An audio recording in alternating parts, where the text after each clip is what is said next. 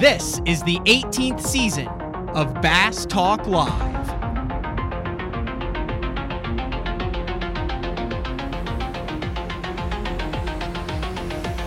With your host, Matt Pangrac. BTL is brought to you by Lowrance, Bass Cat Boats, AFCO, Strike King Lures, Sunline, Big Bite Baits, Spro, X Zone Lures, Gamakatsu, The Bass Tank, Denali Rods, and Pro Guide Batteries.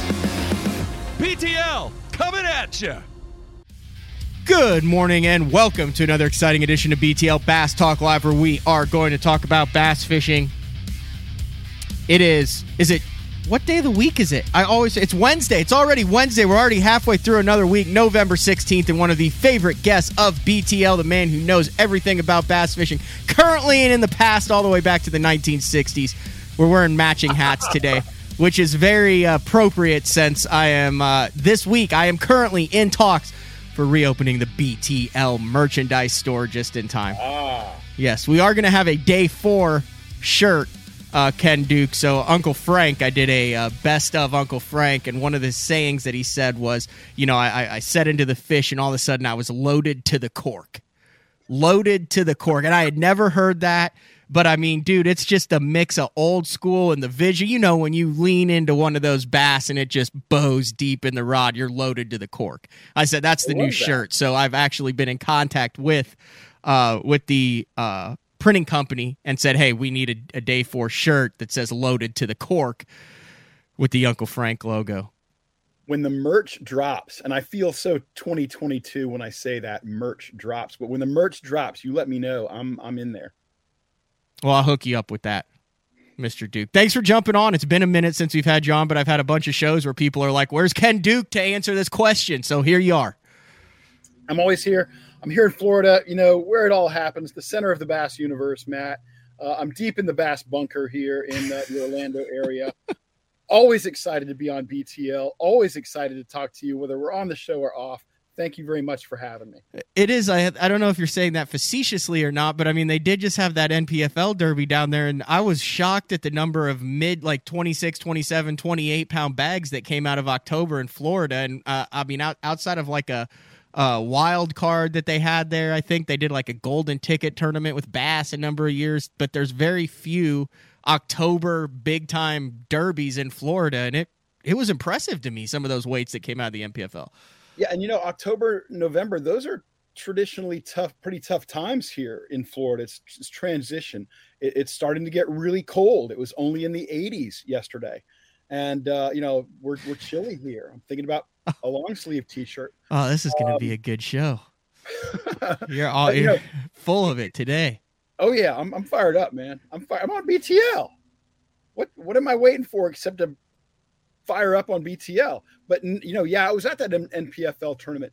I I really enjoyed the dynamic there, the personalities, some some very talented anglers there. I mean, Patrick Walters is out there, Justin Kimmel, who's uh, who's going to be making a name for himself. Um, uh, some other elite guys, Jason Williamson's out there. Uh, it's uh, it, it's they've got something going on. It's a lot of fun to watch. I enjoyed my time with uh, Brad Fuller, Paul Benson, the guys who who run those events. Uh, I was impressed. Where does that fit into the landscape of pro fishing, in your opinion, Ken? Where does that NPFL fit in? Well, I, I don't think they're currently drawing the caliber of anglers across the board that we see with MLFLW or BASS. Uh, but I'm also, you know, not clear on their business model.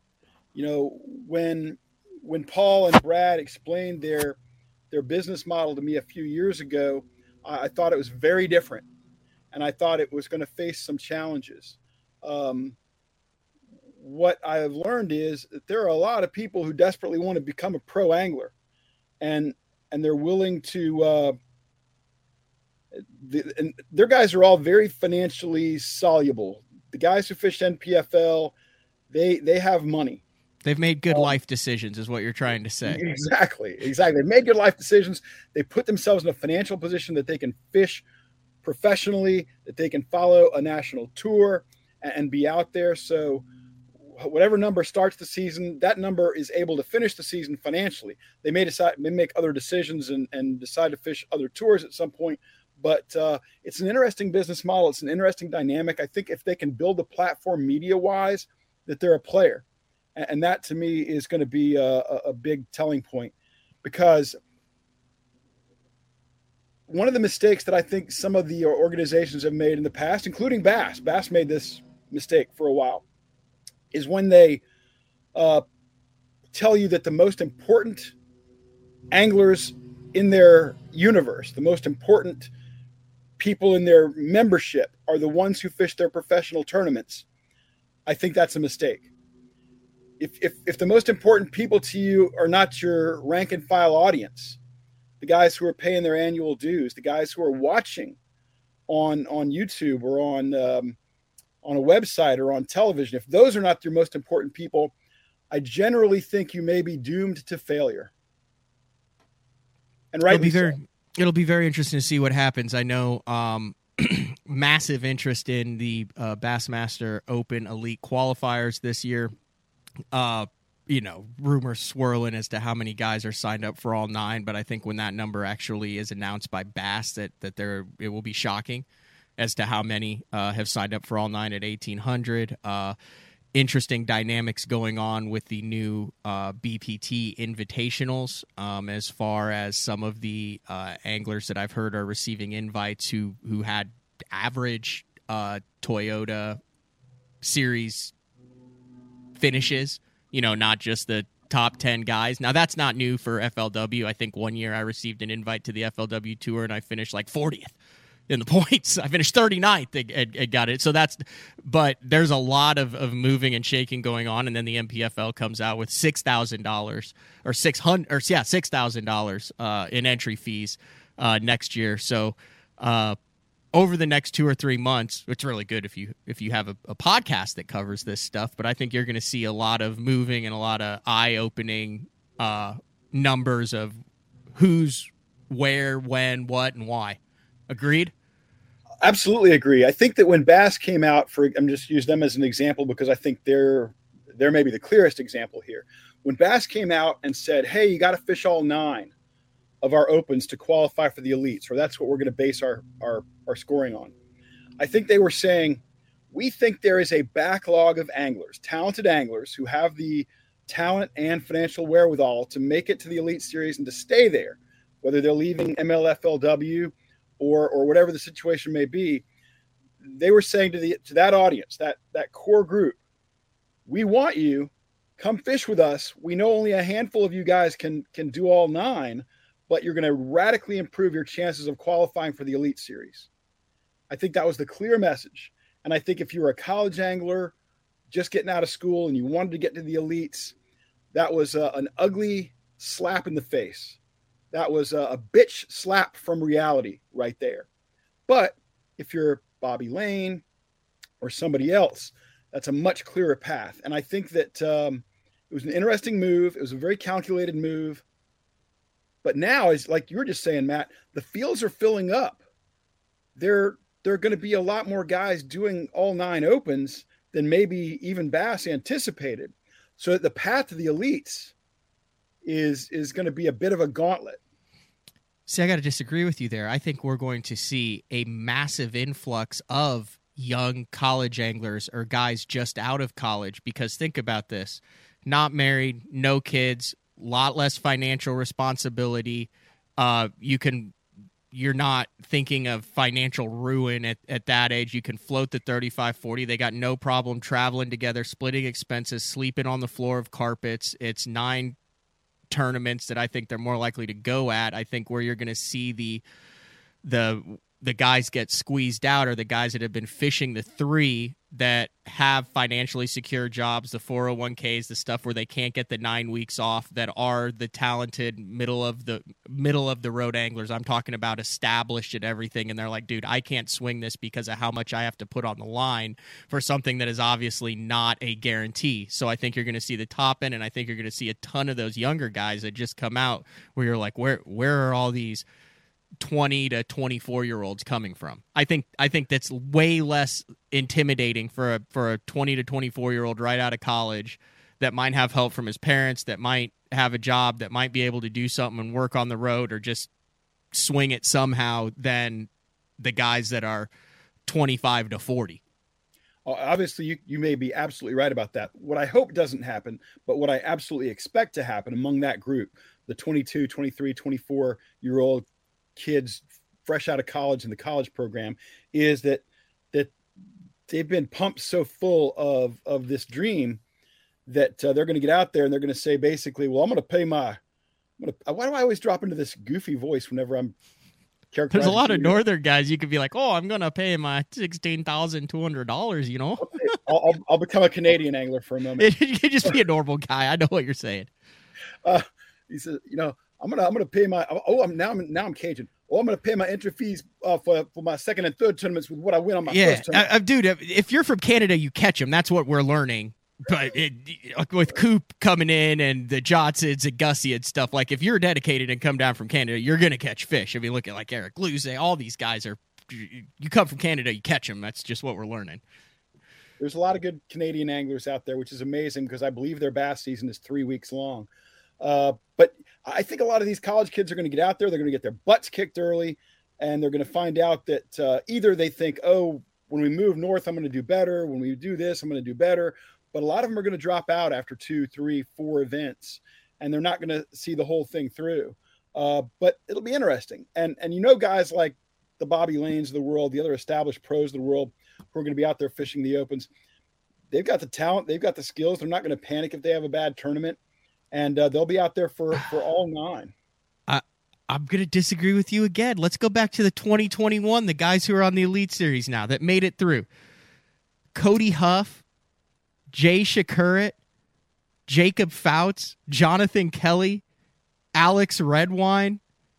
I, I mean, dude, those guys are all like 22 to 23 years old. They went out and they didn't, they just went out and dominated last year. And then, and then if you look in this year, we had the same thing happen.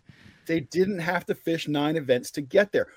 I think, I think success in the elites and qualifying for the elites are two very different things. You can qualify for the elites if you have six good days of fishing.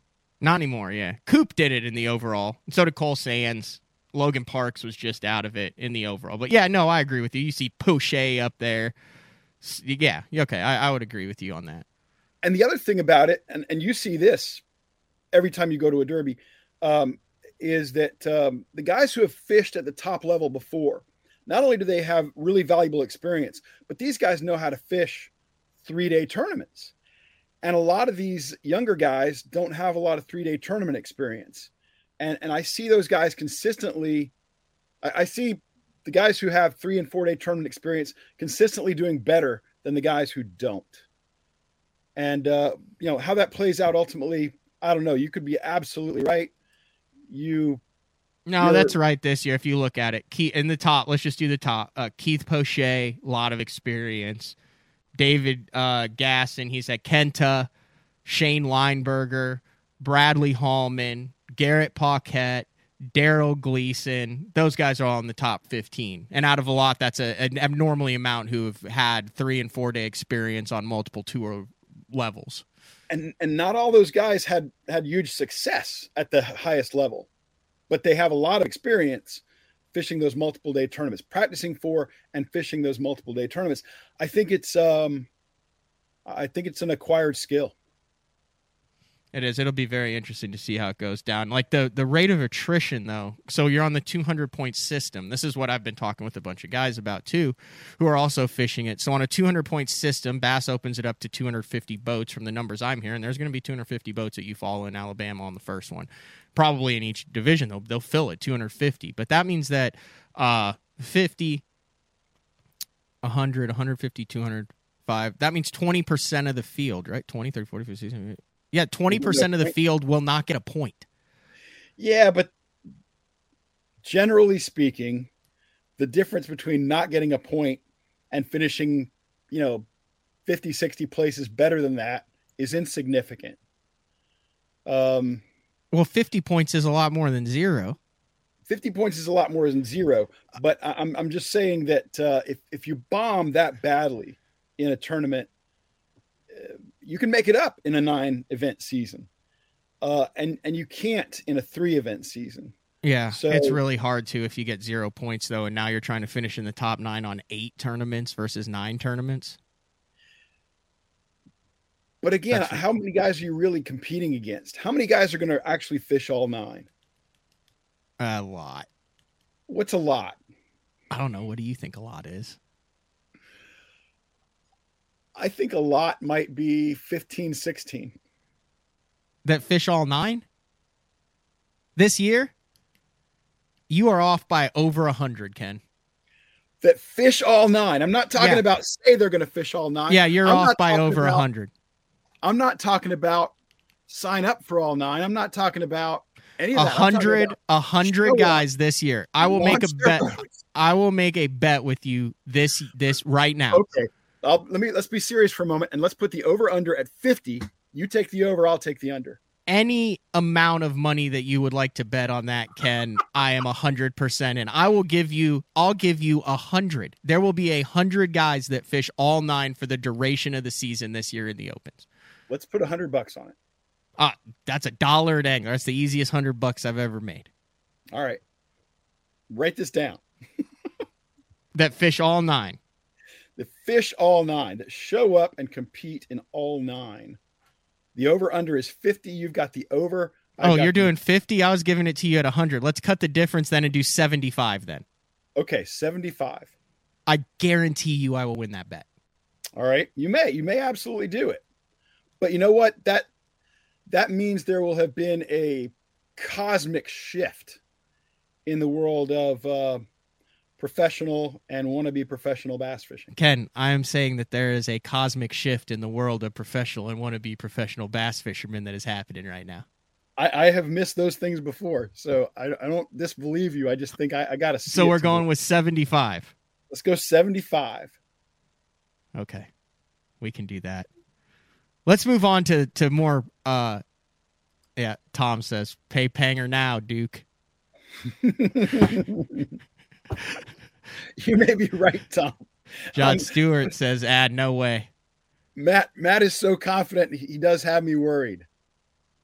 I've never been more confident in anything in my life." Anyway, uh something that I am also have never been more confident in is the quality and entertainment value of this big bass, big fish podcast that you have been talking about for a year now. It's all over the instant feedback. A lot of guys asking about it. And I do believe that you have an update for us, Mr. Duke. I do indeed, Matt. Thank you for bringing it up. I appreciate the opportunity for the shameless plug. The Big Bass Podcast, which is me and Terry Battisti and our buddy and uh, producer engineer Nathan Benson, longtime friend of mine. Uh, we recorded our first episode last night, and uh, our plan is to launch it uh, on January third, two thousand twenty-three. So we're gonna we're gonna get a bunch of them in the can and uh, and, and we'll have them launched and, and out there for folks to to check out on January 3rd. So really excited about it. Finally did it. And and you know what it took for me to to do this, Matt, was um I, I suddenly realized there's just no way I was going to be able to do one a week for a year, for the whole year and so forth, that I was going to make myself crazy because I'm I try to be very, very thorough and stuff like that Mm-hmm. and I, I just I just said, you know, I, I'm not going to be able to do it. There's no way. So I, I looped in my buddy Terry Battisti, who is a very serious bass historian, uh, extremely knowledgeable, extraordinarily smart guy, and and I thought, well, not only will will Terry help in in that workload and dividing it up, but Terry's going to help make me more accountable on this. So we are co-hosting it. We are you know, trying to create an interesting dynamic in the conversation between the two of us, talking about uh, not. It's not going to be like a how-to thing on how to catch a big fish. It's going to be more about historical big fish. We're going to talk about the world record largemouth, the world record smallmouth. Our first episode that we recorded, I'm not sure it's going to be the first one that we post, is about a fish caught in 1884 that uh, arguably should be the world record even today. Um, so we're we're going to talk about a lot of fish that maybe people have never heard of. Uh, wow. We're going to talk about uh, fish people have heard of, but we're going to try to give you a dynamic and tell you some things that that maybe you didn't know. So we're really excited about it, and it was great to finally uh, record one last night. Uh, for those of you that don't know, Terry runs Bass Fishing Archives. I just threw this uh, website up. It is a I'm guessing that Terry's probably not making six figures on Bass Fishing Archives, and it is more of a passion project for him. I mean, it's what he does. But here's the thing it's really hard to get people just jacked up about conservation efforts and history, which are two of the most important things in the sport, in my opinion. So I'm going to throw Terry Battisti's Bass Fishing Archives up and dude, if you want to get an amazing understanding of the sport with hours and hours of stuff that will make you just go, that's freaking crazy. I mean, here's Electronics Fishing 1962. Here's uh Smallmouth Magazines, Western Champs 1976. A glance at the 1975 big money bass tournaments pop up uh, all sorts of crazy stuff. The spinnerbait companies, old bass boats. It is a treasure trove of information to really put what's going on in today into perspective. So, little shout out to Terry Battisti there, Bass Fishing Archives. Thank you for that, Matt. Yeah, Bass Fishing Archives is a terrific site, a wealth of information, and uh, we're hoping to bring the same thing yeah. to uh, Big Bass, historical. Big January third, available on podcast platforms, website. Where are we going to be able to listen to this? Uh, yeah. Uh, okay. all of you. okay. That's that's Nathan's job, Matt. Nathan's going to make sure that we're on uh, Apple Podcasts and maybe Stitcher and whatever. And we're going to have a a website which is going to be thebigbasspodcast.com. Like uh, you can email us. Dude, this uh, is going to blow up. I don't think you understand how much this is going to blow up, dude. Well, I hope you're right. I mean, that would be great. Um, and and I'm so lucky to have friends like you who are who have been so supportive and so helpful and have occasionally kicked me in the rear about not having done this earlier. So thank you for all of that. I'm just saying, I think the two things that drive traffic and make people watch it are controversy slash cheating and big fish. And this is a combination of both of those. It's a you cannot miss yeah. with it. We've All right, we got to go back to this because this is grinding my gear. So, so Rich Lindgren says it'll be interesting to see how many versus how many compete for all year for the opens, right? And then John follows up. You made your own points, Matt. Guys that bomb once or twice will drop. Here's why I don't think that will happen. I think you're going to see an influx of what I would call professional anglers who are used to competing on a trail, who have worked with sponsors to feel somewhat at least financially secure like hey i am doing this for the next two or three years. They have the go ahead from their sponsors to do it and they are not looking at it like hey i'm going to go back to my regular job. If i bomb a couple they are looking at it as a career move like bradley hallman did who spent three years doing it. I think they are committed and they are into all nine. Their sh- focus may shift then to cashing checks or trying to win to get into the Bassmaster Classic, but I don't think you are going to have as many just random guys who then don't have anything in it. I think you're seeing an abnormal amount of anglers who are have sponsored dollars that are coming into their LLCs, their individual sole proprietor LLCs to fish the opens and that messes it up if they stop fishing them because now they don't have any value at even at that AAA level. So I think that's going to keep more anglers in it, even when they're technically out of it for the top nine. Okay. you, may, you may be absolutely right. I think you're describing a level of professionalism and commitment that I have not seen at the opens level. And um, I hope you're right because it'll it will it will indicate that that cosmic shift, yeah, a tectonic shift in the world of, of professional bass fishing eh, that would be brand new. Eh, when I win this bet, um, well, no, because I need a hat before I win the bet because I technically won't win the bet until next October. I see, you know, you got the BTL. I need one of those hats. That's that's a cool hat. I like that you've already you're already uh, exploiting the the merch drops. This is this is a one of a kind hat. Right now, there's only one. Even even Battisti and, and Nathan Benson don't have this hat. Oh, uh, right. uh, Tom's telling me I got to pay you now. Unbelievable. Come on, folks. How about a little bit of confidence in me? is saying there will be at least 20 still in it to make nine at the last Derby. I agree. I would venture to say there might be 25 or 30 in it at the last Derby, especially if you're able to keep those numbers up over 200 because the volatility, the volatility of a point structure, the more boats you have in it towards the end allow for a lot more jumping and a lot more dropping. Uh oh. Duke's reaching for something. Absolutely right. Um, what are you reaching for, do, though, Ken? What's that? What are you reaching for? I'm reaching for. Uh, I'll, I'll, show you. I'll show you. Don't you worry. I, am going to become the. I'm apparently going to become the uh, the Karl Rove of um, BTL because I'm going to show you. That's who I thought Karl Rove was. Okay, now I'm interested to see where you're going with this. Here's Uh-oh. here's Opens attendance through the season. It starts high, it ends low. It's what's killed a, a lot of the Opens uh, formats through the years. It's what's killed the Western Opens. You know, attendance is great the first few events, and then or the first event, and then it drops. And then by the by the final event of the season, it's usually about half what it was. That, okay, um, let's well, well this year. Let's just look at this year then. All right, uh, let's do the the uh, and, and I'll, I'll, I'll, wait before you do that, and, and by, by all means do that. But I'll, I will say this: I think the one thing one thing you have seriously going in your favor on this bet is that we are experiencing tremendous change yeah. in the sport over the last few years since the uh, split between Bass and, and MLF, and and it's a new dynamic out there. Um, and and each of the leagues is is either doing something in the case of MLF which draws people to it or drives people away. And then you have Bass on the other side doing less things differently, but also drawing people to it or driving people away. And um, all, all things are possible, I think, right now. 189 fished the final Central Open on Sam Rayburn this year. No, that's not right.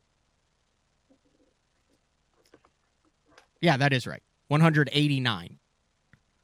225 fished the first Central Open on Ross Barnett. That's a fairly significant drop, but it's not as much as in you in, in ordinary years. Yeah, I remember some years like where it ended on Oneida and there was like 102 boats or something like that in it, and you're like, what the heck? And then they still paid out 40. Right. And that's and that's historically the norm, what you're describing. Um, historically the norm to drop to maybe 60 65% of the of the field from the first open um, now they've done some things to manipulate that uh, like winning you're in for the bassmaster classic um, stuff like that is, is designed simply to manipulate the system simply to game the system and to keep people involved everything about about bass tournaments at the highest level and at the level where you qualify for the highest level is geared, reverse engineered to keep people playing. Whether it is winning you're in, whether it is expanding it to say you got to have, you got to fish nine, whether it's uh, whatever it is, but they're all, everything they do is designed for something more than just having a great tournament. It's designed for maintaining the field, elevating the level of the field, you know, something like that. They, there's always stuff behind it. I just can't believe we had a Karl Rove reference on BTL. He's always got his dry erase board, and uh, and and I like the dry erase board. That's yeah, that's that's well done. I'm going to bring this one out next time. Okay. All right. Let's let's move on by this. Let's take our first break of the show. Uh, when we come back, uh, we'll argue about more stuff. I love it. BTL on a Wednesday with the man and host of the Big Bass podcast, Ken Duke. We'll be back right after this. Your key to better fishing this season is Elite FS, now available at a new lower price. Get Elite FS9 today for $9.99, and we'll throw in a C-Map reveal chart, our premium mapping solution for free. Elite FS works with all state of the art Lowrance sonar, from chirp, side scan, and down scan imaging with fish reveal to high resolution active target live sonar. Elite FS9 and CMAP reveal. Offer ends August 31st. The new Puma STS has been redesigned from the ground up. With the angler, design, function, and performance in mind, nothing on this new offering was compromised and the only thing carried over from the previous version is the name. Based on the Soft Touch series hull that started with the flagship Jaguar, this new model is nimble and performs incredibly well at all speeds with either a 250 or 300 horsepower engine. Featuring a new 96 inch wide body footprint, this hull measures out at 20 foot 7 inches in length. Industry leading design coupled with tournament winning performance. The Puma STS from Basscat. Feel the rush. Hey guys, Gerald Swindle representing the AFTCO Hydronaut. This is the jacket I love wearing when times is tough, and I'm talking about the weather, not the fishing. The jacket, what I like, I got a double cup right here. I can seal up the bottom of my jacket because when you're fishing, you're holding your arms up. You're bad about getting water runs downhill. Everything bends good. I'm long arm. Look, it fits very comfortable. My arms is flexible. I've got the speed hood on, pouring down rain. I can get everything zipped up. One thing they did is they made plenty of pocket space. If you ain't got enough pockets in the Hydronaut rain suit, you just got too much stuff from the water membrane, that's 30K, baby. 30 times the reason you ain't gonna get wet. Super warm. If it's cold in the wintertime, you put on your Hydronaut, you're gonna be a much more comfortable person. If you don't want to just look sexy at Dairy Queen, wear your Hydronaut. We got it from small to 5X. Most rain gear does not come in that many sizes. You got waist adjusting straps. We can make it fit you no matter what the environment is. We want you to be comfortable. We want you to be dry. You gotta check it out. It ain't gonna let you down. The KVD 100 jerkbait. 15 different colors. A perfect combination of roll, wiggle, and flash. Increased castability. 3D eyes. Premium black nickel hooks. KVD. Tie one on. Striking lures. Elite Series Pro Darold Gleason here. My Pro Guide batteries keep me going on those long tournament days and long practice days. Always plenty of juice, never fail. The best part about Pro Guide batteries it's the people behind the company. They have over 40 years experience in the battery business, keeping all of us fishermen out on the water longer, catching more fish. Check them out at ProGuideBatteries.com. What's up, Bass Talk Live fans? Brandon Palaniuk here. And ever since I won a couple Bassmaster Elite Series events on X Zone Lures, I've been getting a bunch of questions of what makes them so special and different. And really, the truth is, it's in the details. The little details, things like no cheap fillers in their plastic. That gives you more lifelike action, more realistic and vibrant colors. But don't just take my word for it. Go to www.xzonelures.com and check them out for yourself. All right, welcome back. BTL on a Wednesday with the man Ken Duke. Uh, and before we had a, a, spirited discussion about the Bassmaster Opens coming up in uh, in 2023. Probably the most anticipated rollout that I can remember in recent history since the BPT kicked off in 2019. Would you not disagree with that? I, I think you're absolutely right. I think it's uh, I think it's a, a big move by Bass, and and I like it. I think it's a, a smart move by Bass. They're doing what they can to uh, to attract uh, the very best anglers, and not just the best anglers, the most talent, which you which you gain by going over a longer period of time. You know, the cream rises to the top. Uh, so I think that's a, a smart play, but also on a, on a really practical and business level, you want to get the guys who can afford to stay and play at the elite level, and um, and anybody who can get out there and fish all nine events in the opens is likely to be one of those guys. I also say, watch out, Matt Pangrac there's a comment on the on the YouTube posts from uh, John Stewart. I believe it's John Stewart who who is at Bass and and does a, a fabulous job with a lot of their programs there. He's he's was, tight with, was. Uh, he's, he's retired. He's retired. Oh my gosh, John retired. That's right. Yeah. I heard that. I, I got to get him on the show. I think I've had some conversations with him. I think he's opening up a lodge on Grand Lake. Wow. Yeah, like you can go hang out, catch Grand Lake bass, and stay at John's lodge. Well, John is one of the most passionate and dedicated people in in the bass fishing world, and uh, John and I did not always see eye to eye. Uh, he described he just described him as spirited discussions. yes, yes, John and I had many a spirited discussion.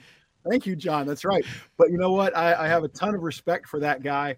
He's smart. He's passionate, and uh, I never doubted where his heart was.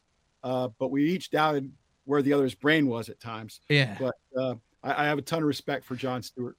and I did too. Uh, he was very instrumental in keeping the uh, Bass Nation alive and drawing as much attention as he could to the Bass Nation Championship. Something that's very near and dear to my heart, and something that I think is is really in in not like in jeopardy, but in flux. I think we're going to see some changes to that. I think good changes, but like that was always an uphill battle with John. I would come on BTL, I remember, and rant and be like, "Why on live are we not promoting?"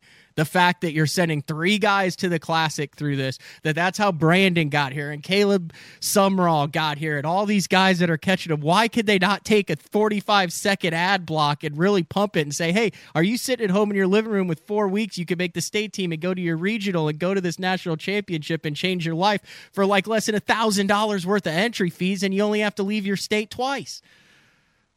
Yeah, you know, back when I was in charge of the content and so forth on Bassmaster.com, I learned a few things, and you alluded to them a little earlier, Matt. Uh, conservation does not get an audience. no Um, and as far as competition and so forth goes, um, you know, the elites would draw a big audience, bigger than an average day where your content is primarily how to and stuff like that. When there was an open, your uh, your audience would be about the same as when you're running some good how to content. Mm-hmm. and and everything I'll, I'll call it below opens even though that's not the best term but uh, if it was a, a nation tournament or something like that your audience grassroots your audience would actually go below an average day. Um, and and that's one of the challenges. When that happens it's hard to dedicate the resources to uh, to help elevate Mhm. that. And you know it's and it's a double-edged sword because you can easily say well if we dedicated the resources and we promoted it then it would elevate. And, and perhaps that's right. But by the same token it's hard to do, devote the resources to something that's not performing at the same level as some no, of the I agree. I mean, look over on MLF. Like, I mean, right now they got thrifts like Man Cave up. It's just freaking crazy. But I like way more likely to watch 18 minutes of that than like what's going on at a BFL wild card or something Yeah, like that.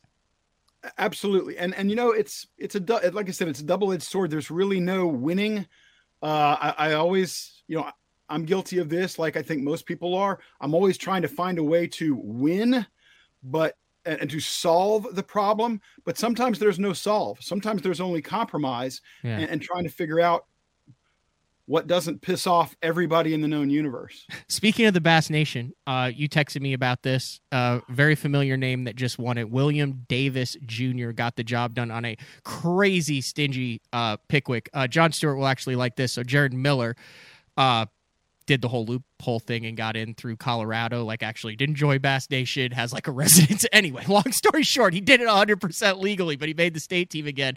And he made it last year when we fished in uh, Kansas. God, I can't even remember the name of the lake. It traumatized me that bad. I blocked it out and put it in a deep recess on my mind. And it was, I mean, it was, it was absolutely brutal. And Pickwick was so tough that Miller texted me it was tougher than the regional in Kansas last year. And I said, "Oh my gosh, that is tough."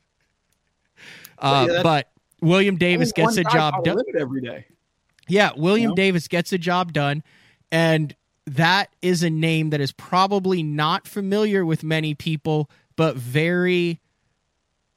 I mean, he's they've been that family has been in the industry for a long time, and there's a lot of deep connections and roots there. Absolutely. And you know, it's interesting that we're talking about Will Davis, who just won the Bass Nation Championship, and also John Stewart, who used to run a lot of those events.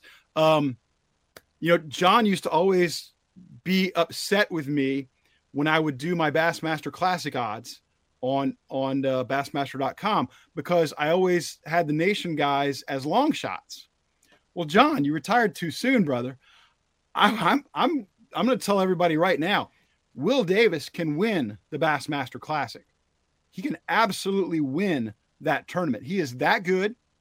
He has that kind of mental toughness and he has that kind of game.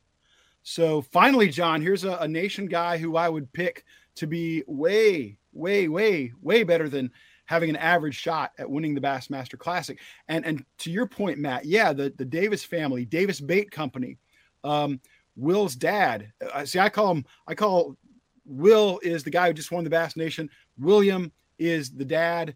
Uh, William built the first swim jigs. You know, we will never know who who was the first guy to swim a jig.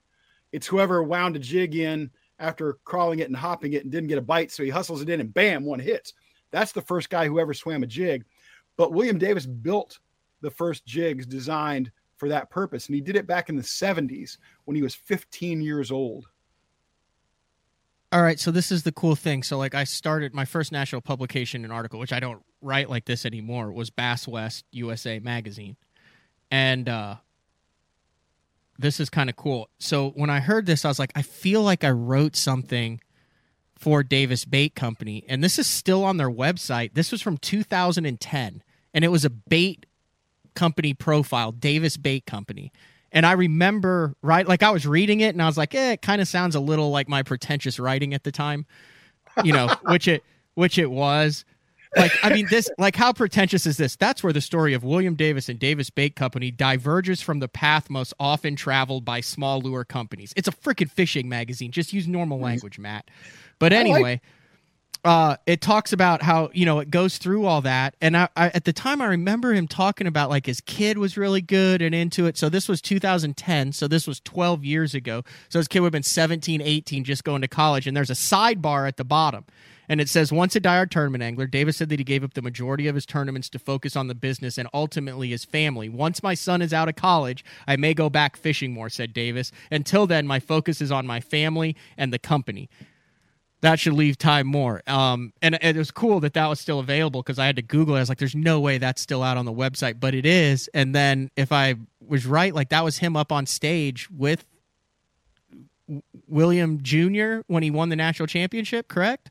Oh yeah, absolutely. Yeah, like yeah. dude, that's such such a cool full circle story right there. And now he's has a potential to fish the Elite Series with part of his entry fees paid for. He's in a classic that you said he's going to be one of the favorites for. I mean, just a freaking awesome story. Well, it is. They're they're a great great family, wonderful people. Uh, to know them is to love and respect those guys. Um, and and I think Will is actually in a, a strong position because you know, he's going to slip under the radar. Not a lot of people are going to pick him. Not a lot of people are going to follow him on the water, maybe. But this is a guy who I, I think has a. I think he's got the best chance to win from the nation uh, in forever. In forever. Because remember, when Kerchal won in '94, nobody was expecting Kerchal to do well. He had finished last. But he'd already fished one. Yeah, he'd already fished one. Uh, but this guy is fishing his first Bassmaster Classic. He's going to go out there and fish the elites. Uh, he's the real deal. And and William Davis is the the I, you, you can't say he's the father of swimming a jig, but you can say he's the father of the swim jig, and he's also the father of the shaky head. And uh, this guy has has had a massive impact on. Didn't on he work with Aaron on that big time? Wasn't he a big? Didn't Aaron and him work really closely together for a lot of time? They did. They worked together a lot on what what William and Davis Bait Company called the shaky fish. Okay. Which is uh, a descendant of the scrounger. Yeah, okay. it's a, it, and it's a great bait, and it was the bait that that Will Davis won the Bass Nation Championship on, was the uh, shaky fish, which a lot of people would identify as a scrounger. It's a I got, got that clear Lexan or whatever lip. Uh, all right, let's make another bet. Uh-oh. I had uh, Tristan McCormick on yesterday on the show. Uh, Strike King college bracket champion, fished all the opens under the college with Bethel, won the open to get into next year's classic. He's from Tennessee, very familiar with that stretch of Tennessee River. Didn't wouldn't he didn't say he was like a juggernaut on it, but he said that he was very familiar with it. He has already fished in a classic. He fished in the classic last year at Hartwell, so he knows what's up. He knows what it's going to be. Said it's a tournament he thinks. So I think I think you could see Tristan McCormick and Will Davis Jr. in the top 10 on the final day of the classic. I would take I would I I think that that is a very strong likelihood after talking with you about William Davis his affinity to, towards current that type of fishing and then what the interview with Tristan was. So what is what is the bet here? Which one finishes higher? No, I, I mean I think they both make the top ten. There's no bet between us. I'm just throwing that out there. I, I think that if you could parlay two anglers like to make the top ten, I would pick those two. I think those are great picks. That's I not a bad bet. That's not a bet. I guess that's a bold statement. Let's make a bold prediction. Let's call it a bold prediction instead of a bet. To have to have guys coming from where they came from to finish in the top ten in the classic, that's very. It would be very unusual to have a nation guy and an open winner both in the top 10. That doesn't happen very much. It's going to happen. Uh holy cow, we haven't talked about anything that's on the list. Mr. Duke. We're yeah, 45 minutes for, in. For, for everybody watching or listening here, just to give you a little dynamic about how BTL comes to life and, and comes out to you, um, I'll get a text I got I got a text last week from from Matt. I had reached out to Matt for something unrelated about Will Davis. About Will Davis, and um, and anyway, so he texts me back and says, "Hey, can you do BTL on Wednesday?" So I said, "Sure, thanks. I, I always love doing BTL." Then this morning, at about what maybe eight forty my time, yeah, about seven thirty my time. Yeah.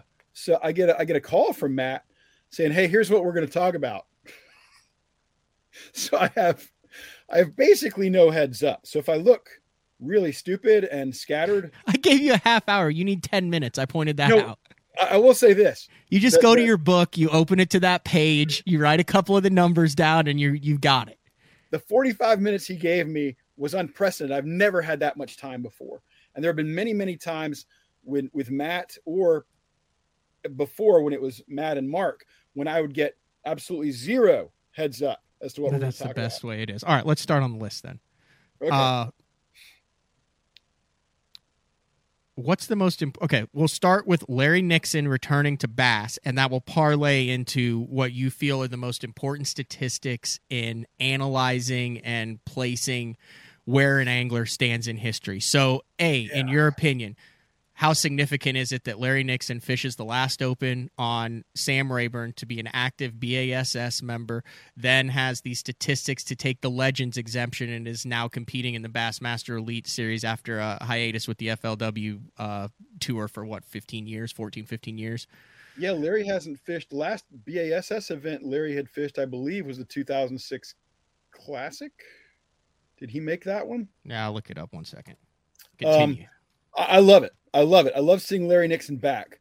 My my hope, my concern, my fear is that Bass will not leverage it properly, will not make a big enough deal about it, because um, there are not a lot of people currently at Bass who have a ton of uh, historical and um, institutional knowledge and background.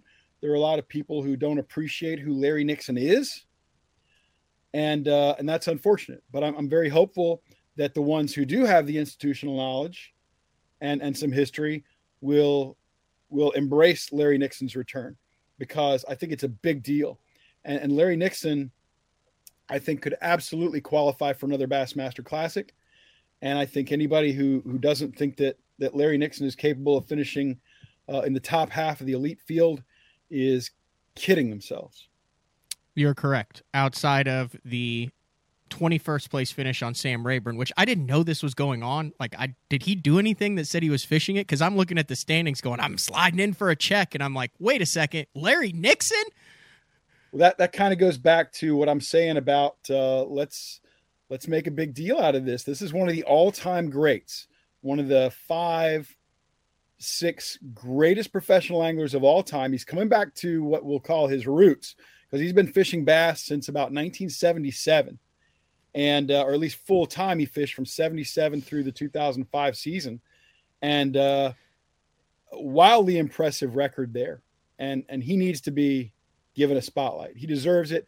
And you know it does a great thing for your audience too because when there was the big defection from the Elite Series over to MLF, it left just a handful of guys who had meaningful history at Bass. It left obviously the great Rick Clunn. It left David Fritts. It left Bernie Schultz. It left, but just a handful of people. Mm-hmm.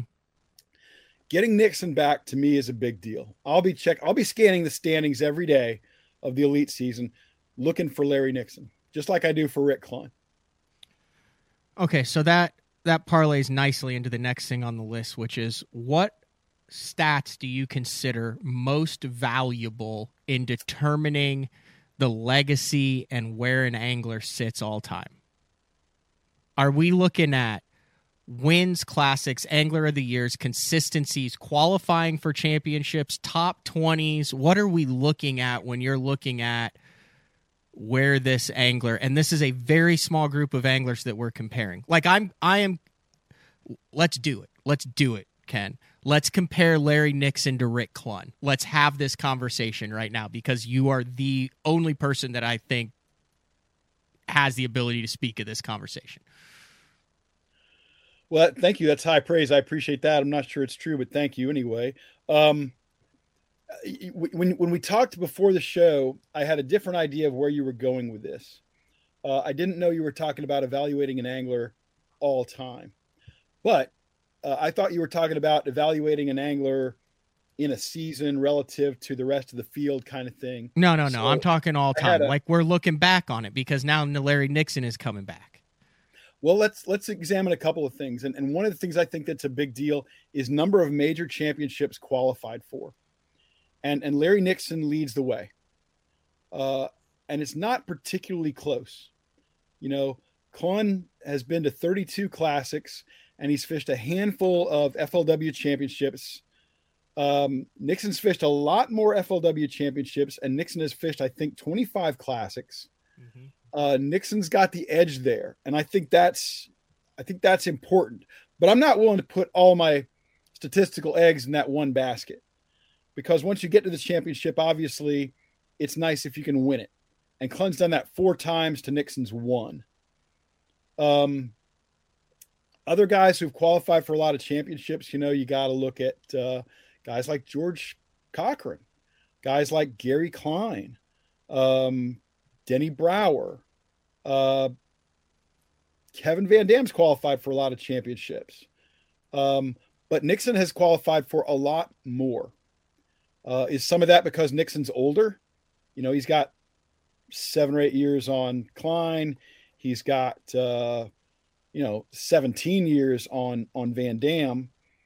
Um, that that's obviously a factor. We don't know we don't know how long some of these guys are going to hang around, but but having qualified for so many championships is a big deal to me.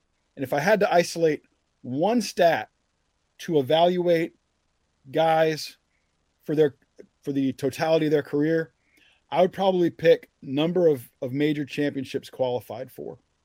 And I would restrict that to the Bassmaster Classic, the Forest Wood Cup, and the Red Crest. What do you think? That sounds fair. So since 2000, I do not. Th- but let me back up. I do not think that, despite the fact that Larry Nixon has qualified for more than anybody else, I do not rank Larry Nixon number one in in among the all-time great tournament anglers. That's I Rick. think he's I think he's top five or six. Is Rick number that, one in your book? I, I, think it's Kevin Van Dam. Really? Yeah, Kevin's won as many classics as Rick right. has. Kevin's yeah. been to almost as many classics, and and you know Kevin might have exceeded Rick's classic total had he stayed at Bass. Um, he'd still be chasing it, I think, but and and Kevin also won uh, seven Angler of the Year titles to Rick's one. So I'm going to rank Van Dam number one. Um, okay. I'm going to rank Clunn number two. I'm going to rank Roland Martin number three. Uh, then it gets, you know, so hazy and almost subjective because where do you put Bill Dance? Where do you put Larry I Nixon? Think where do you put Hank Parker? Nixon ahead of, of like you have to put Larry Nixon ahead of them because of the longevity. Listen, the guy's qualified for four F or 15 FLW cups since yeah. 2000. 15 since 2000. He's in his 70s. He's averaged 10.4 tournaments a year since 1976. the longevity, I think, in some of that bumps him up over. I mean, yeah, those guys are still relevant, but how long has it been since since Bill Dance was competitively fishing? Bill Bill ended his career in, in 1980, and uh, but but you know what? And and the times were so different. You know, it was hard, if not impossible, to earn a living off fishing a tournament and your sponsorships back then. Bill went into television. Hank Parker went into television. I don't Hank care about Parker wanted- television. I want to talk about tournaments. I, I understand that, but w- with regard to Bill Dance and Hank Parker in particular, we're not talking about guys who were who who you know slunk. Ah, don't I can't even think of the right word. Who who hid their faces and went off to television. We're talking about guys who were on top of their game Yeah. and went off to television. Um, and and who knows what they might have done? They weren't mediocre anglers who left for TV on the decline. They were top level anglers who chose another path because the path in tournament fishing wasn't good. Mhm. But you know what? I'm not going to give them credit for something they didn't do. Right. So I'm gonna I'm gonna drop them a little bit. So that means Uh, Larry would be number four in your in your list. But you also got Denny Brauer. Um, and and I- I'll it, it's such a, a tough call. But yeah, Larry Nixon. I'm I'm I'm very happy to say Larry Nixon's number four. I got no problem with that. Okay. That's interesting. So since 2000, Rick has qualified for six classics. Larry's qualified for 15 uh, FLW Cups, and the field size was typically 50 to 70 anglers more than the uh, Elite Series from 2006 on. Now the fields were different from 2000 to 2006 before they went to that kind of rough 100 number. And I don't think the uh, I don't think the FLW field was of the same quality caliber. That's also yeah, that's also a good point. and that's a factor here and that's that's why evaluating guys is is so tricky and and so subjective. Um you know you and i can talk about who had the stronger strength of field for the rest of the day and and we won't reach any sort of meaningful conclusion. It'll just be our, our personal feelings about it Yeah, I mean, since 2010, he's only had seven top tens in the last 12 years. But then you look at it, and you're like, dang, that's almost a top 10 a year. but he hasn't won Clunn's won twice in the last 10 years God, that's that's a great discussion. I, I love discussions like this, but what's frustrating to me is there can be no meaningful resolution. I thoroughly enjoyed the uh, the fan poll that ESPN did back in 2005.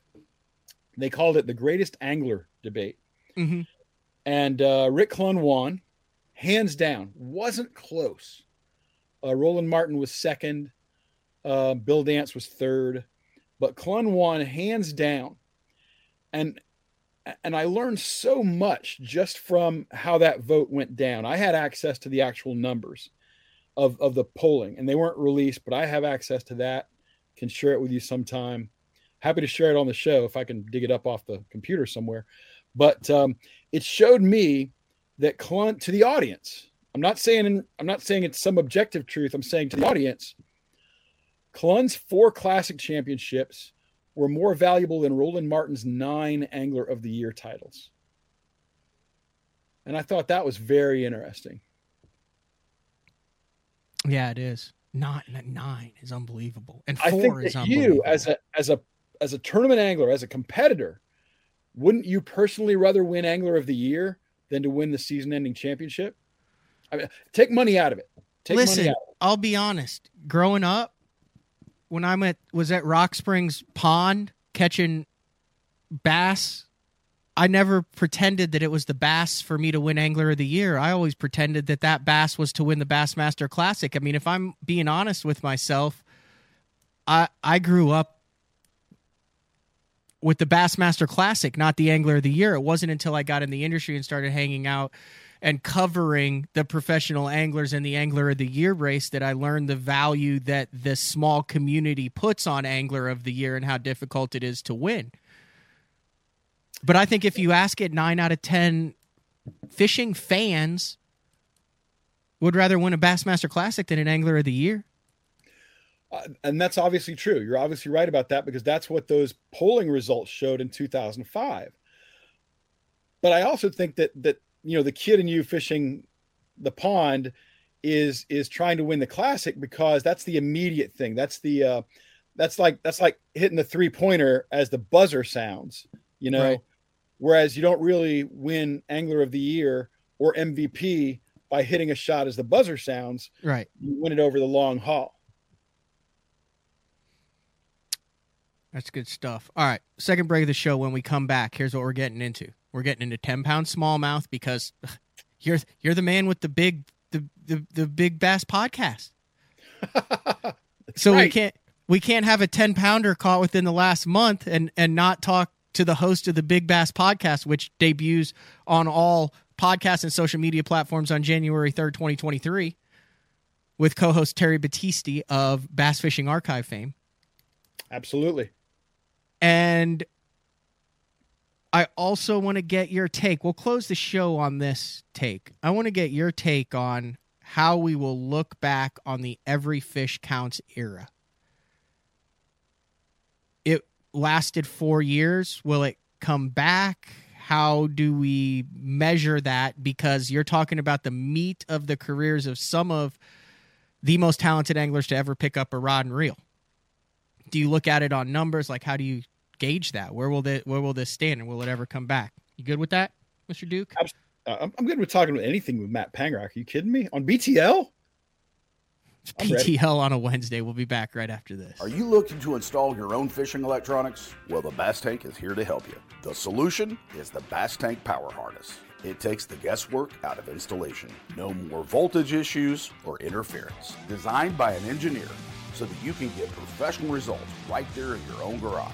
Installation done right with the help of the Bass Tank Power Harness. You can feel confident knowing that your installation was done right. The Bass Tank Power Harness. Give us a call or order yours today at thebasstank.com.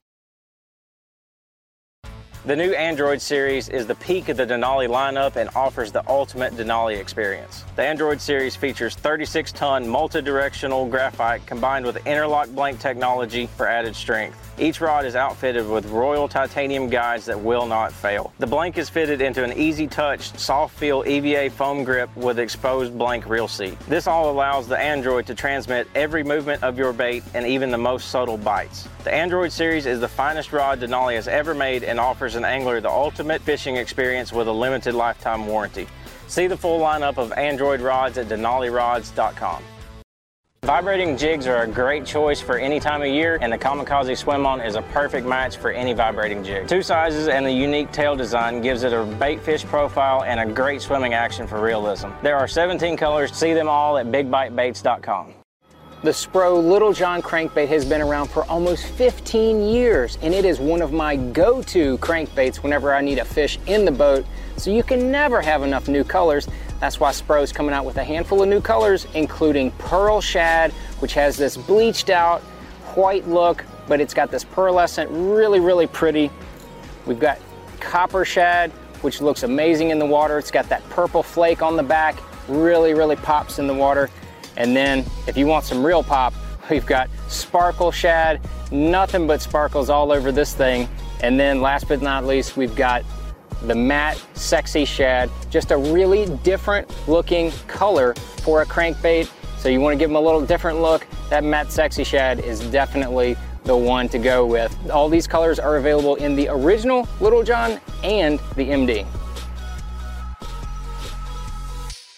Combining one of the most popular hook styles with Gamakatsu's beefier Superline offering, the Gamakatsu Superline Offset Round Bend delivers the strength necessary to target big fish in heavy cover. Well suited for braided line and heavier fluorocarbon, the Gamakatsu Superline Offset Round Bend is built using stronger Superline wire that allows anglers to easily fish a finesse worm around heavy cover. The round bend offers a larger bite area, perfect for any worm presentation, while increasing your hookup ratios. The newly enhanced Z bend holds your plastics on the hook longer, reducing the number of pull offs and reducing damage to plastics. Available in 2-aught, 3-aught, 4-aught, and 5-aught, this is the most durable worm hook designed for heavier lines that hold your bait on longer. Preparation is key to success. And that preparation starts well before you ever hit the water. You're only as strong as your connection to the fish, and your line is that critical connection. Confidence in your line every minute of every day on the water is a necessity, and failure, it's not an option. Sunline makes the fluorocarbon, nylon, and braided lines to give you the strength to guarantee your confidence. All right, back. Apparently, we were like live for one of those segments for a commercial, or a commercial didn't run or something because they were like, you're live and don't know it, or maybe it was just a brief moment. I don't know. But we're back. We're wrapping things up. Clay wants to know who won, who won most in a single tournament, Dudley or Suggs. It would have to be. Was it Suggs? How many years did they do the million dollars? Two or three? It is a couple of times. I mean, yes, Suggs did it and Bennett did it. Um, there, there's a guy I would love to see on BTL with you is Michael Bennett. Yeah, I've worked on that. I've been working on that. It's a long, arduous process. Uh, so the three, the three people who have won the most in a in a event. So this is no joke. It would be Suggs, Michael Bennett, and the guy who won the fan the million dollars in fantasy fishing during that year. Fun note on that. I don't believe he's getting paid anymore for it. I bet Suggs and Bennett got their full mill. Moving on. Out. Uh they I don't know if you noticed this or not or heard have been following the news, but uh so there was a ten pound smallmouth caught out of Lake Erie a couple weeks ago. Mr. Gallagher, yeah, I believe that's the first uh certified 10 pound smallmouth since 1986 on Dale Hollow. So that shows you just how rare those critters are. It just it just doesn't happen. Um, so very cool. And and that 10 came from much, much, much, much, much further north than than a fish of that size has ever come from before. As a matter of fact, uh, most of the 10 pound smallmouths ever recorded came out of Dale Hollow, which is on the Tennessee Kentucky border, including the world record of 11 pounds 15 ounces by David Hayes, caught on July 9th, 1955. Is that a sketchy record? Are you going to cover that in the Big Bass podcast? We are absolutely going to cover that in the Big Bass podcast. That's going to be a three episode story right there. Oh, so it's more um, than just guy goes out catches eleven fifteen and everyone congratulates him. If you can make three episodes out of it, there's some backstory there. Don't give up any of the juice, but tease there's us. Huge backstory there. There's huge backstory. He caught the fish in 1955. Forty years later, the fish was disqualified by all the record keeping organizations. Ten years after that, the fish was reinstated and I I will claim some credit for that. And uh, and so there's a lot of backstories, a lot of drama in that, and I was very uh, fortunate to have been a part of it all. Really, I will be looking forward to that. So here's my take on this ten pounder. This is the so this is uh, the first ten pound smallmouth ever caught out of the Great Lakes. It's documented. And Randy had that nine something out of Erie. That was the second biggest. Nine even. Yeah, nine even. Okay and that's I guess still the Ohio record. This is the cleanest giant freak show fish that there has been as far as no smoke around it whatsoever. I mean, this was done on the book zero. Yeah, well, I saw these guys out there with bar, bar, bar, or anything. There is no smoke around this. Legitimate guys, legitimate catch, followed all of the freaking procedures, weighed absolutely 100% correctly, x rayed the whole nine yards. This is irrefutably a 10.15 pound smallmouth bass and will never be questioned. So it seems, yeah. So it seems, and and it's interesting. There there have been plenty of giant fish. You know, the the world record largemouth bass that Manabu Kurita caught back in 2009 that's a pretty squeaky clean record too. There was some some uh, people casting aspersions upon it early, but Kurita passed a polygraph. Uh, according to IGFA, Kurita submitted the cleanest world record application they had ever seen. Wow! Um, it's good to see that this fish is is also apparently beyond reproach. Uh, but you know, this fish will will not be subjected to the same standards because it's not a world record. Yeah. Yeah, that's a good point. Still, Uh, and, and you know, it's a 10 pounder, but it's not it's not like it's even the second or the third or the fourth biggest smallmouth ever recorded. Is it in the top ten? Yeah, it's in the top 10, which is wildly impressive. And like I said, it's the first 10 in 36 years, which is crazy. Hey, when the other tens were caught, was there a were they clustered together, like same lake time wise and stuff, or is it just sporadic? It, it's been it's been awfully sporadic. So it's not like um, a not like the California deal where we just saw boom, boom, boom, boom, boom. No, and and and I think that's that's a great question because that maybe tells us a little something about the genetics. There are people in that uh, Dale Hollow area who believe or want to believe that their fish are somehow genetically superior, and maybe they are, because Dale Hollow is one of very very few places ever to have produced a ten pounder, and most of their um, most and having produced the most they still spread them out. Mm-hmm. from 1955 to 1986 and and some nines mixed in as well. So that's impressive. Uh, it'll be interesting to see if more giants come out of erie because this will certainly put some pressure on them and and that Pelee island you know every time you read about or hear about people fishing on erie it sounds like they're they're casting to the bank of Pelee island doesn't it i mean that's the one place you always hear about Yeah, yeah, yeah. so, has it ever produced a nine in that area? Has it produced eights? Where was where was Randy? Where? Yeah, where was Randy? Uh, his his fish counted as an Ohio record, so I don't know where that puts him geographically. Maybe it maybe it has more to do with where he launched um, from than than where he caught the fish. I don't know. Did Billy Westmoreland ever catch a ten? Chris would like to know. Yes, he did. As a matter of fact, he he claims that he caught a couple of tens, but he he kept at least one of them very quiet because he thought that he was on the track of of a new world record. Of course, the world record smallmouth is 11 pounds 15 ounces, and I don't think that's going to be broken in my lifetime. You don't. I do not.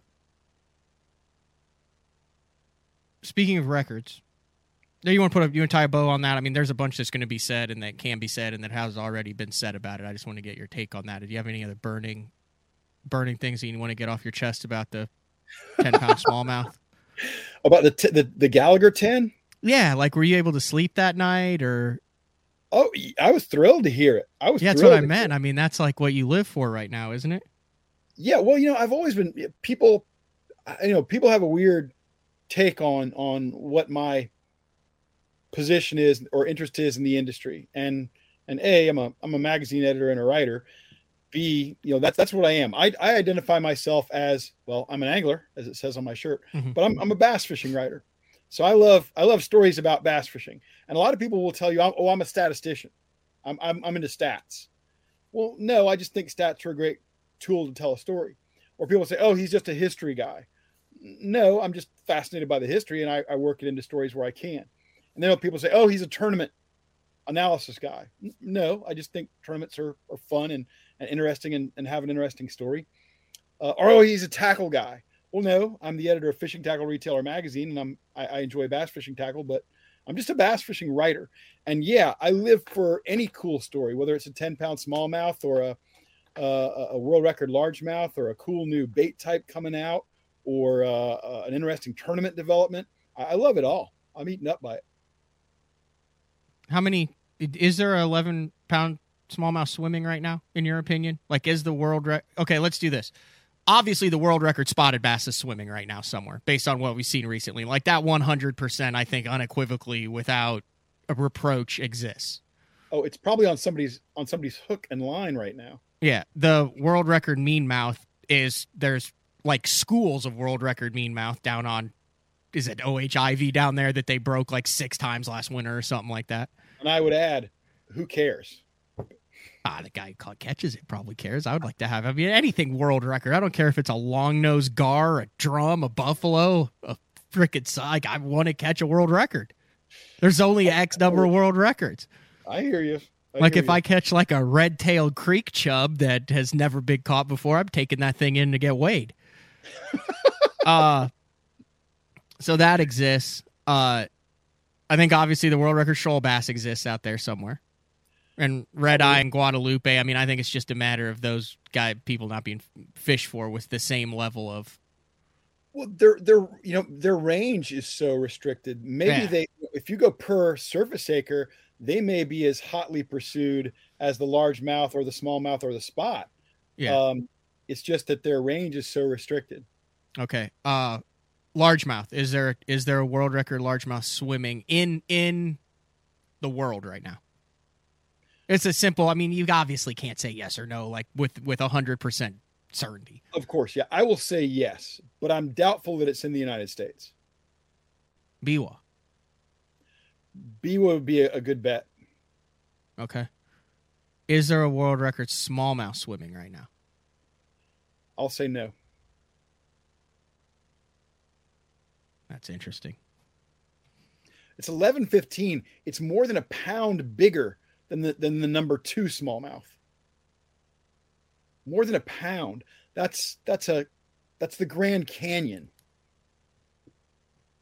I mean, look at how many Elite Series and MLF events you have on Thousand Islands, and how many times Big Bass is six twelve or six thirteen, and never seven pounds. Like that's a, and and now granted, it's a different time of the year as far as, but I'm just saying, if there were freak shows that existed, you think you would see the odd seven eight to eight pounder that time of the year with the guys that are out there and the best guys on those fisheries. Like it's just amazing to me on how they and I I understand those fish might be seven pounds in full feed and approaching eight pounds, but it's still it seems that that's where it stops.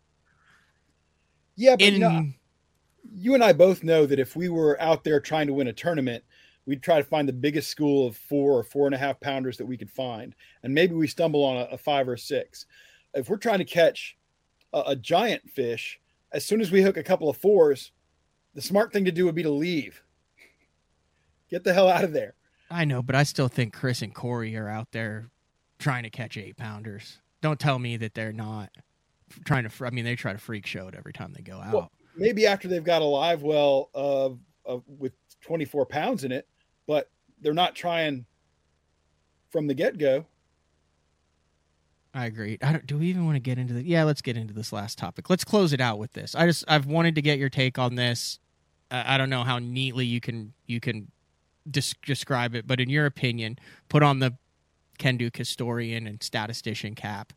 Uh, MLF goes back to every fish, every from every fish counts to your best five catchway release call up, kind of the standard that it's been since it went from the seven fish or the six fish, which we've already gone through that whole history of how it's changed. But it seems like just like I had Rick Pierce on, it seems like, you know, 250 is kind of the horsepower deal for the last number of years. It seems like five fish is kind of locked in for the future. Maybe we'll go to 300. Maybe we'll go down to three fish. Who the hell knows? But right now it's five fish. To put it into perspective, we've had crazy years from Edwin Evers, Jacob Wheeler, Jordan Lee. Uh, how do you put that into historical context and where do you put the 2019, 20, 21, and 22? So it'd be four years of the every fish counts with all the weight. How do you do you just go based off of finishes and it doesn't matter how they got to the first place finish as far as how it went or I- think you have to. I think you have to go by finish. And I say that because the tournaments are so radically different that it's almost like a different sport, almost like an entirely different sport. Uh, I I remember Boyd Duckett came out and said um, a few years ago when they were talking about the number of, they didn't see as many big fish coming out of MLF as they had from five fish tournament formats. And, and he said, well, you know, we fish just the same and we're catching just as many big fish as ever. Well, no, no, that's not, that's not accurate. I don't believe that. I think you're fishing differently in the every fish counts format versus the five fish limit format. And and anybody who tells me that's not the case, you got a, a, a an uphill battle to convince me that that's right. Um, I think that, uh, but I'll, I want to say this: I think the every fish counts format is every bit as legitimate, as interesting, as dynamic as the five fish limit format. Um, That doesn't mean to say that I I just as soon fish an every fish counts tournament as a five fish limit. I think personally, I'm better off fishing a five fish limit tournament, but I like the every fish counts format quite a bit. I did not like all of the little nuances they added to it, like oh, it's got to be at least a pound. Oh, it's got to be at least two pounds. I didn't like that. I you just wanted every that. fish. Yeah, just weigh every fish. Just weigh every fish. There you go. Let's go at it. Um, so that frustrated me. Um, but I, I, I'd still like the format. I think it failed, not for the reasons that a lot of people want to point to, and say that oh, it failed because uh, people don't like every fish counts. I don't believe that. I think that one of the reasons it failed was because they had a harder time getting their message out. They didn't have the same strength of media platforms that BASS had and has. Um, I think so. I think that was a, a, a, hurdle, a challenge for them. I think that um, one problem is you can't take that every fish counts format and extrapolate it to the Saturday club tournament. There's too much technology required. There's too much connectivity required. It doesn't translate. And if you can't take the format down to the grassroots, you're going to struggle. You're simply going to struggle because that's what the audience wants. They want to watch something that they feel they can also do, participate in, and, and be involved in. And the five fish limit is that. The five fish limit is something that that everybody can basically do. You, you catch five, you throw them in the live well, you haul them back to the ramp, and you weigh them. Uh, anybody who's interested in tournament fishing has probably done that. Um, I think every fish counts will be back in some format at some point. I don't know if it'll happen in uh, two years, in five years, in fifty years. For an angler of the year, because they're keeping it for the uh, heavy hitters event and for the made for TV stuff. But you're talking about in a meaningful way. Not that it's not meaningful for the guys who win it. I mean for like angler of the year, winning tournaments, exactly, like that. Exactly, making championships. But and you know what we haven't seen, Matt, and what I would love to see, um, what I would really love to see is, is some sort of tournament format that that goes really right down to the grassroots level. Like if you and I are sharing a boat and we're out fishing one day, what are we going to be focused on? I'll tell you what we're going to focus on.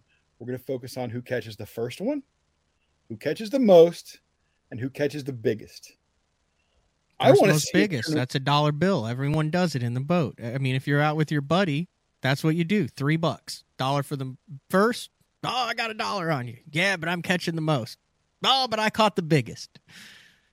I want to see that in a tournament format. I want these guys to launch 30 minutes early one day.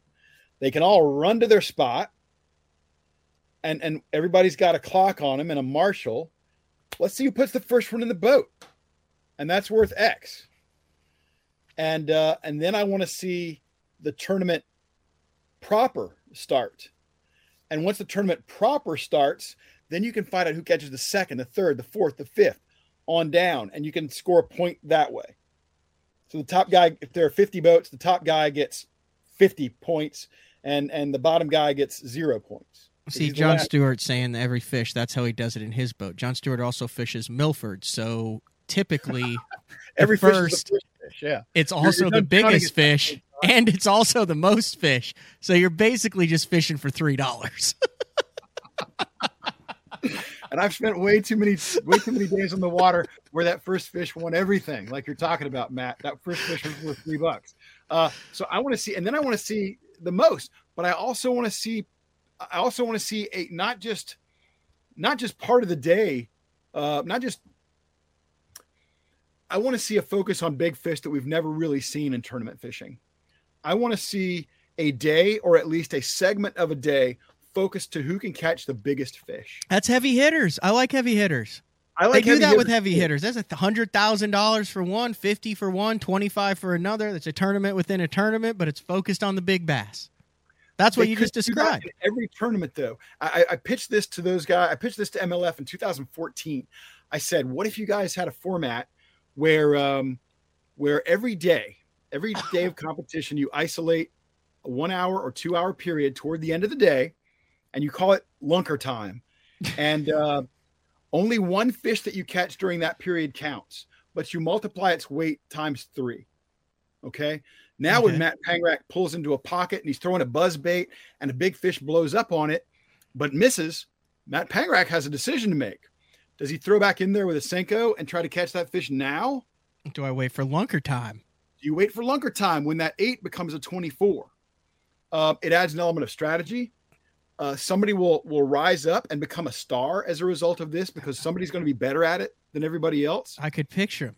Marty Stone being like, "It's time for Squencher's lunker time," and then wah, wah, wah, bells and stuff, and it, it becomes an opportunity for somebody to sponsor it. Um, and also it become and I would let I would let people use nets during this period. Let's get Frabill or a Ranger or somebody like that involved on a sponsorship I level. feel like boat flips only. Boat flips only during lunker time, Ken. But you have a cool. Here's the deal: you have a, a cooler. You have a Yeti that has water in it, and you have to boat flip it into the Yeti so you don't lose the valuable slime coating on the fish. And now you've got a cooler sponsor. You have to boat flip it into the cooler during lunker time. If hey, if we're gonna have lunker time and focus on big fish, I want to see someone try to boat flip a nine. I actually the biggest fish I've ever seen boat flipped, and it was done on camera when I was at Bass many years ago. Uh, we were filming a live day on the lake with Terry Scroggins, and ten minutes into our very first effort at uh, at Day on the Lake live, uh, Terry Scroggins boat flipped a ten, landed it at my feet. and probably said hammer right immediately after. How about that, hammer? What about that one, hammer? It was awesome. It was awesome. Um, and, and I thought, man, that's a bold move for uh, Duckett rods too, because he did it with a Duckett rod. And um, if I tried something like that, I'd have snapped whatever I was fishing with. It's momentum. Those guys who boat flip big ones and catch them all the time, they get that split second of momentum when they feel there's something in that feel where that fish they know it's vulnerable and they snatch it. You're right, and that's and that's clearly um, what you got to do. And and I've learned that the hard way. All right. Uh you got anything else, Mr. Duke, before we wrap things up? No, man, I've enjoyed it as always. Look out for Will Davis in the Bassmaster Classic. He's a dangerous, dangerous man. And Matt, I appreciate the plug very much for Big Bass Podcast. That is to Uh, January 3rd. January 3rd. I'll keep you posted. Okay, awesome. Also, uh, a plea to the BTL listeners, and I don't think I've done this at all this year, but we are dangerously close to 2,000 reviews on iTunes. With the year closing, finalizing contracts for next year's BTL, uh, committed to making more shows, bigger, better, more guests, more on location stuff. Uh, the the numbers as well as the rankings and reviews uh, if you're listening to this on iTunes and have not left a written review uh, or ranking dude I'd love to get to, to 2000 by the end of the year. I think we're only like a couple dozen away. So if you have a moment you do listen to it on iTunes uh, give us a star rating on BTL and leave a comment. Uh, the sponsors do see that on a monthly basis and is very important to it. Also uh, if you watch on YouTube you have to sign up for Google to get your YouTube account. It's super easy, but then that allows you to subscribe as we start going live at different times in 2023. You can turn the bell on, and then you know whenever BTL goes live. You won't miss a Mark After Dark. You won't miss an evening show, anything like that. And then you like and comment on that stuff. So that's my plea. I don't talk about it very much, but it's important. All right, this has been BTL on a Wednesday. Dude, I love these shows. Hour and a half, a plethora of information, Mr. Duke. Thank you for jumping on. Always a pleasure, man. Thanks for the invite. BTL is a blast. All right, we'll see you guys tomorrow, day four, with Uncle Frank. Later.